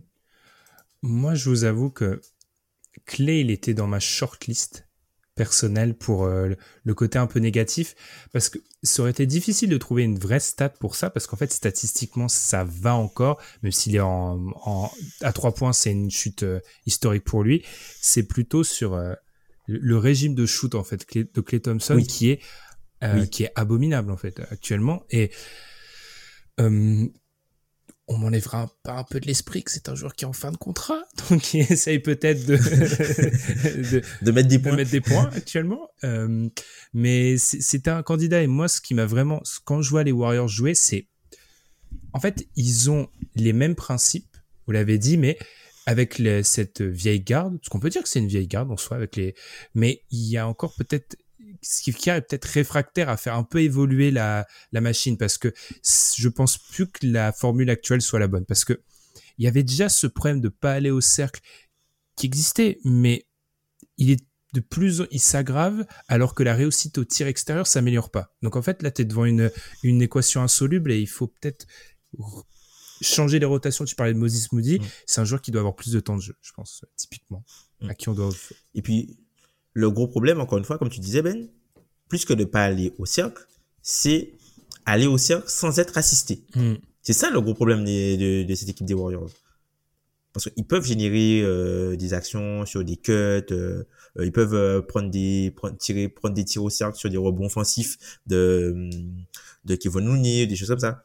Mais qui peut aller au cercle sans être assisté dans cette équipe? Il ne drive jamais. Je, je crois au niveau hmm. des drives, il doit être à doivent être à 3 drives de moins que la moyenne NBA euh, de, l'équipe 29e de tête. Ils, ne drivent jamais, en fait. On, va en parler. On aurait pu parler de d'OKC, par exemple, comme une équipe à mettre en avant. Il y a, ce truc du drive qui revient un peu à, pas, je vais pas dire qu'il revient à la mode, mais il y, a, ce truc du drive qui est beaucoup mis en avant par certaines franchises euh, dernièrement, et les Warriors sont un contretemps. Alors ça, des fans des Warriors ont peut-être pas aimé, mais moi j'ai l'impression quand même, euh, quand je vois jouer les Warriors, quand je compare avec certaines des autres attaques NBA, alors certes, il y a le personnel, mais j'ai parfois cette impression d'un d'un artiste qui avait une formule révolutionnaire peut-être il y a quelques années et qui a pas révolutionné la formule encore et qui est peut-être bloqué encore sur certains principes, préceptes de jeu. Il y a aussi la question du matériel. Hein. Tu, me laisses penser que oui, euh, bah il y a moins de cuts, typiquement des trucs qu'ils faisaient avant, mais en même temps, il y a tellement moins de pression derrière la ligne à trois points maintenant la seule pression, c'est Curry, hein. Finalement, Thompson sur la, seule grosse pression. ah, Thompson, euh, maintenant, on commence ah, à moins le respecter. Hein.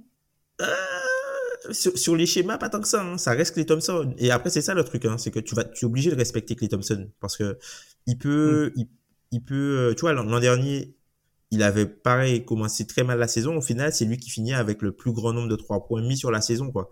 Donc, les équipes vont continuer à, respecter Clay Thompson jusqu'à ce que, jusqu'à ce qu'ils mettent vraiment plus rien. Sauf que t'es jamais à l'abri, parce que Clay Thompson, voilà, t'es, c'est, t'es jamais à l'abri de t'en prendre 7. c'est ça. Ah oui, à Clay Thompson. jamais à l'abri de t'en prendre 7. Ah, Clay Thompson qui prend feu, toutes les équipes NBA savent euh, que, que c'est traumatisme assuré. Mais, mais vraiment, c'est le, on va terminer les gars, mais c'est le, le, régime de shoot moi, qui, qui m'inquiète. C'est-à-dire que. Il, ah, il en prend des Il prend des tirs que...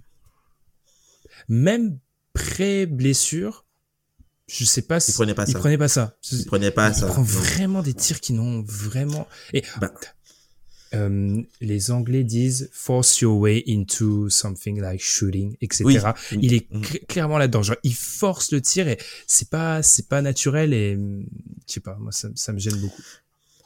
Bah, c'est aussi, bah c'est, c'est aussi la, la perte sur la création de séparation, puisqu'en fait, on avait le, le, même pour le au niveau du, du timing pour prendre les shoots. Clay Thompson, il est serré quand même de près quand il fait ses remontées euh, et ses sorties d'écran, où les adversaires le forcent à prendre un dribble pour se rapprocher. Et historiquement, Clay Thompson, c'est quelqu'un qui était toujours assez adroit au niveau des bidistances. C'est-à-dire mhm. qu'il était très adroit à trois points, mais qui était à l'aise pour prendre allez, un petit dribble, deux dribbles, et quand même euh, être efficace sur les tirs. Mais là, en fait, Clay Thompson, ce qui lui arrive, c'est qu'il a beaucoup plus de jeux arrêtés, ou du coup, il a pas assez de, de, de séparation. Et Clay Thompson, sur du jeu arrêté, ben voilà, le régime de tir, il peut pas. C'est pas, c'est pas son répertoire, en fait. C'est pas son répertoire du tout. Et tant que lui n'aura pas de shoot plus facile ou du moins qu'on lui créera pas, puisque nous on aime bien faire la différence entre euh, euh, la capacité à créer son tir soi-même. et que parfois c'est plus important, ou du moins c'est, d'un point de vue skill set, ça a une plus grande valeur d'être capable de prendre un tir, même si tu ne le mets pas, que euh, de prendre qu'un seul type de tir. Et c'est ce qui lui arrive, Kate Thompson, c'est qu'aujourd'hui, il est dans l'incapacité de ne prendre qu'un seul type de tir, et il est obligé d'aller chercher, euh, s'il veut continuer à prendre des tirs, il est obligé d'aller chercher sur des tirs où, euh, voilà, c'est pas forcément son répertoire initial. Et là, il est en difficulté. On va terminer avec toi. Tom, on va terminer avec les Hawks. Non, ce n'est pas moi. Ce n'est pas moi. Je, je, je, plaide non coupable. Je ne parlerai pas des Hawks. Tom, qu'est-ce que tu as à nous, à nous dire de négatif sur ces Hawks? Ben, En fait, les Hawks, je m'interrogeais sur... Euh, ben, je les voyais souvent dans des matchs serrés. Je me disais, mais ils sont souvent dans des matchs serrés, mais ils gagnent pas beaucoup. Parce que, vous voyez, la, NBA, ils font un truc généralement et s'appelle, ça s'appelle Wild Ending. ending. Hmm. Par exemple, on peut euh, regarder uniquement les phénomènes. Et je dis, mais les Hawks, ils sont souvent là-dedans, mais ils sont jamais du bon côté. Donc, je suis allé euh, regarder euh, ce qui se passe. Et en fait, les Hawks, sur les 20 matchs qu'ils ont joués, ils en ont 12, en fait, dans le clutch. et ils ont un bilan de 3-8. Et quand tu regardes plus en détail, par exemple, la dernière victoire qu'ils ont eue dans le clutch, c'était contre les Spurs. Donc, avec euh, cette fameuse action défensive de, de, de. Et en fait, euh, pour les avoir regardés encore plus récemment, alors euh, hier il n'y avait pas Triangle, donc c'était assez particulier. Et puis c'est bien qu'ils arrivent à être dans le match, mais ils ont des problèmes pour stopper les gens. Il n'y a pas de stop. Et en fait, ils sont totalement dépendants du shot making sont totalement dépendants du shot making. Et à partir du moment où le, le shot making ne répond pas, ils peuvent pas rester dans les matchs. Et c'est dommage. C'est une équipe qui euh, euh, euh, se base sur l'attaque, qui, entre guillemets joue la théorie de ce que, à la base, les Hawks, l'image et, ce qui est vendu quand on, on nous parle des Hawks, c'est ce que sont les Pacers. En gros, ça va être la grosse attaque avec du coup une une défense qui serait moyenne. Mais les Hawks, ils ont deux gros problèmes. C'est le premier, donc c'est le problème structurel très. C'est un problème structurel. Alors, le joueur est d'une énorme, qualité, mais encore une fois, cette saison, il est un peu en, maladresse avec son tir. Limite, on pourrait croire que sa saison d'il y a deux ans, ça, c'est peut-être, entre guillemets, euh, un outlier, comme on dit. Même si, euh, historiquement, voilà, c'est quand même, euh, quelqu'un qui est respecté en tout cas. C'est quelqu'un qui est respecté comme étant euh, un, très bon shooter. Mais en fait, l'autre problème, c'est que défensivement, depuis la perte de Jalen Johnson, euh, ils, sont en, en, difficulté totale en fait. Tout simplement parce que le joueur qui remplace Jalen Johnson, c'est Sadik B. Sadik B qui était à Détroit, Détroit qui l'a envoyé balader parce qu'il ne défendait pas. Et Sadik B qui ne défend pas. C'est pas possible en fait avec euh, Sadik B. C'est quelqu'un qui peut avoir une, légère ténacité sur le point d'attaque, mais à partir du moment où euh, ça commence à être sur de la défense loin du ballon, Sadik B, il est totalement perdu. Et en fait, on peut, même se demander, est-ce que euh, les, les, Hawks n'auraient même pas intérêt à peut-être faire jouer un peu euh, au Congo et euh, Capella, Capella ensemble, mmh. quelque chose qu'ils ne font jamais. Mmh, qui n'ont jamais voulu Parce faire. que là, défensivement, voilà, défensivement, c'est pas possible. Tu vois, enfin, hier encore, tu vois, il, il nous sort Trent Forest parce qu'il a besoin de défense. Non mais, non, mais c'est un truc, euh, voilà, il nous sort Trent Forest encore, euh, euh Schneider. Donc, défensivement, euh, au niveau de, de l'aile, il faut faire euh, quelque chose pour cette équipe-là, quoi. Puisqu'ils vont pas continuer à... Enfin, c'est dommage d'être aussi mauvais dans un compartiment du jeu qui est aussi important pour une équipe comme ça, puisque les Hawks sont une équipe moyenne qui, malheureusement, n'y arrive pas dans le clutch. Quand tu prends leur net rating, ils sont à, plus 0,9, donc c'est vraiment une équipe moyenne. Sauf que c'est une équipe qui a des ambitions pour être dans le top 6, c'est pour être une équipe plus que moyenne, quoi.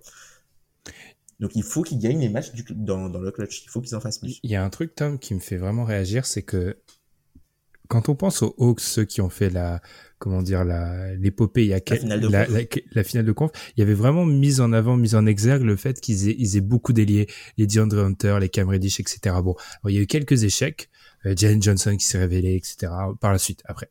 Euh, effectivement, il y a une pénurie d'ailier en fait du côté de ces de ces Hawks. Et moi, le, le côté liant, c'est-à-dire d'un côté il y a un backcourt plutôt fort. Euh, Dejounte Murray fait pas une mauvaise saison.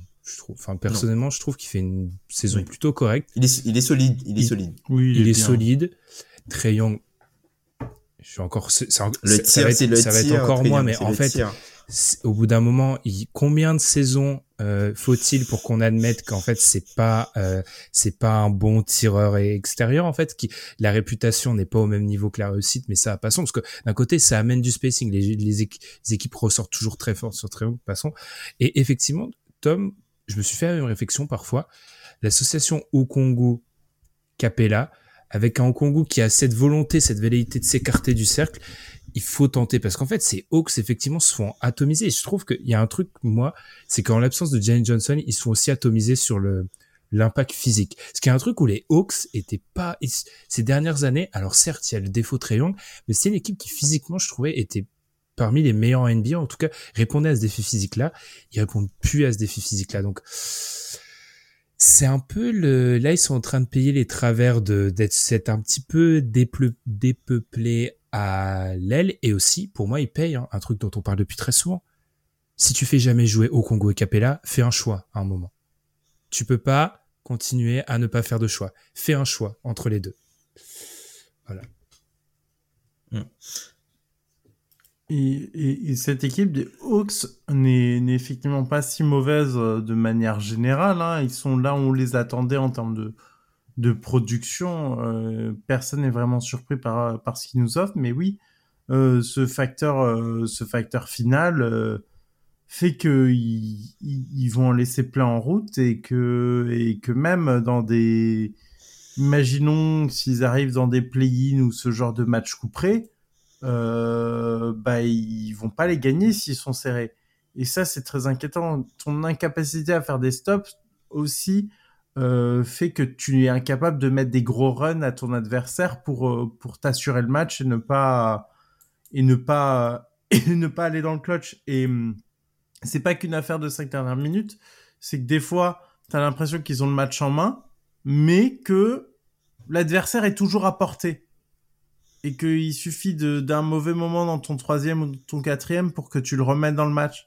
Et ça, c'est aussi lié à ce facteur-là où, euh, comme tu n'arrives pas vraiment à envoyer le moins 15, le moins 20 dans ton match pour vraiment t'assurer la victoire, bah, tu es toujours en danger et c'est, je pense, un facteur qui sera, euh, qui sera épuisant. Et quand on regarde les matchs qui gagnent, bah oui, contre Washington, ils en mettent, euh, ils en mettent une trentaine de points de plus. Euh, à part trois matchs, tous les autres qu'ils ont gagnés, euh, il y, a, il y a des énormes écarts. Et voilà, tu vois, on, on- on parlait tout à l'heure de la recette, euh, on parlait tout à l'heure de la recette d'Indiana. mais en fait, les Hawks, ok, ils ont la cinquième attaque, mais ils sont que 5 points au-dessus de, ils sont à, à, à 4 points et demi au-dessus de la moyenne de la ligue. Et en défense, voilà, ils sont 25e en étant aussi à à peu près 4 points en dessous de la moyenne de la ligue. Donc c'est ça, c'est une équipe qui est déséquilibrée sur un déséquilibre, mais qui est juste moyenne. C'est-à-dire qu'ils sont pas assez bons en attaque pour compenser. Et ça, c'est parce que les joueurs qui ont les plus gros taux d'usage cette saison euh, dans cette équipe-là ne sont pas très efficaces, malheureusement. c'est pour ça moi que j'ai pas renouvelé mon CDD avec les Hawks les gars c'est que j'ai l'impression que On le dit, on chaque, dit à fois. chaque fois en fait Non, parce que je trouve que ça s'aggrave. J'ai l'impression que ça fait trois ans qu'on fait le même bilan avec les Hawks, en fait, les gars, plus ou moins. C'est-à-dire que Non, parce promesse, qu'il y a eu des moments où leur production offensive était suffisante pour assurer un écart. Ce qui n'est plus le cas là. Là, ils sont mais moyens. tu vois, la recette dont parlait Tom, la, la recette Minnesota inversée. C'est-à-dire, d'un côté, Ouais, on ça. est top 5 attaque, de l'autre, en défense, bah, allez, on fait les minima. Et les Hawks ne l'ont jamais montré, sauf sur une fin de saison, ça. En fait, Oui, c'est vrai. c'est là où moi, c'est là où moi, je, j'attends une révolution haute du côté de cette équipe. Il y avait eu la- la- l'ajout de, des gens de la saison dernière, mais pour moi, le constat est un peu le même. Les joueurs di- sont différents, mais le constat est globalement le même. C'est-à-dire que c'est une équipe qui, grâce au génie offensif de Triangle sur la passe, etc., et les qualités offensives d'autres joueurs de l'effectif, réussira à se maintenir une top 10 attaque, mais ils n'ont pas le matériel pour être une défense ne serait-ce que moyenne. Et tant que ce constat-là sera là, euh, le seul moyen pour que ça soit viable, cette construction-là, c'est faudrait être une attaque, une attaque historique. Ils n'ont jamais eu ce genre de rendement. en fait, moi, j'ai l'impression qu'on est un peu sur la même. Euh, les facteurs sont un peu différents, mais on est globalement sur le même constat. C'est triste. Enfin, c'est pas que c'est triste, puisque effectivement, c'est une équipe qui, euh, entre guillemets, avait déconstruit une équipe très très forte, puisque l'équipe de redevenait moyenne et au final, de cette reconstruction-là, il y a eu une finale de, il y a eu une finale de conférence. Mais les Hawks n'ont jamais gagné plus de 50 matchs sous les rayons.